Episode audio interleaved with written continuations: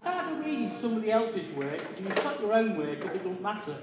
But I want to do Steve's work justice, so I'll give it a go. It's, a, it's called Bookworm. Steve likes to tell a story, most of them untrue. They are meant for reading, all of them to you. He writes with no agenda, always takes a while. What he's writing brings is a happy, happy smile. It's not hard, the writing, it's words that mix him up.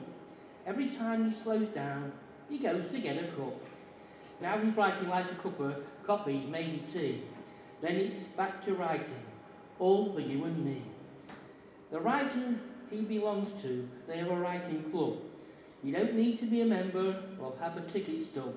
Carolyn the tutor, smiling all day long. That's why he's still going. Writers going strong.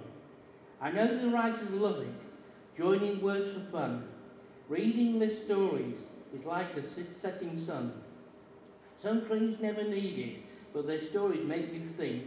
So pick up the book, put on the kettle, and have another drink.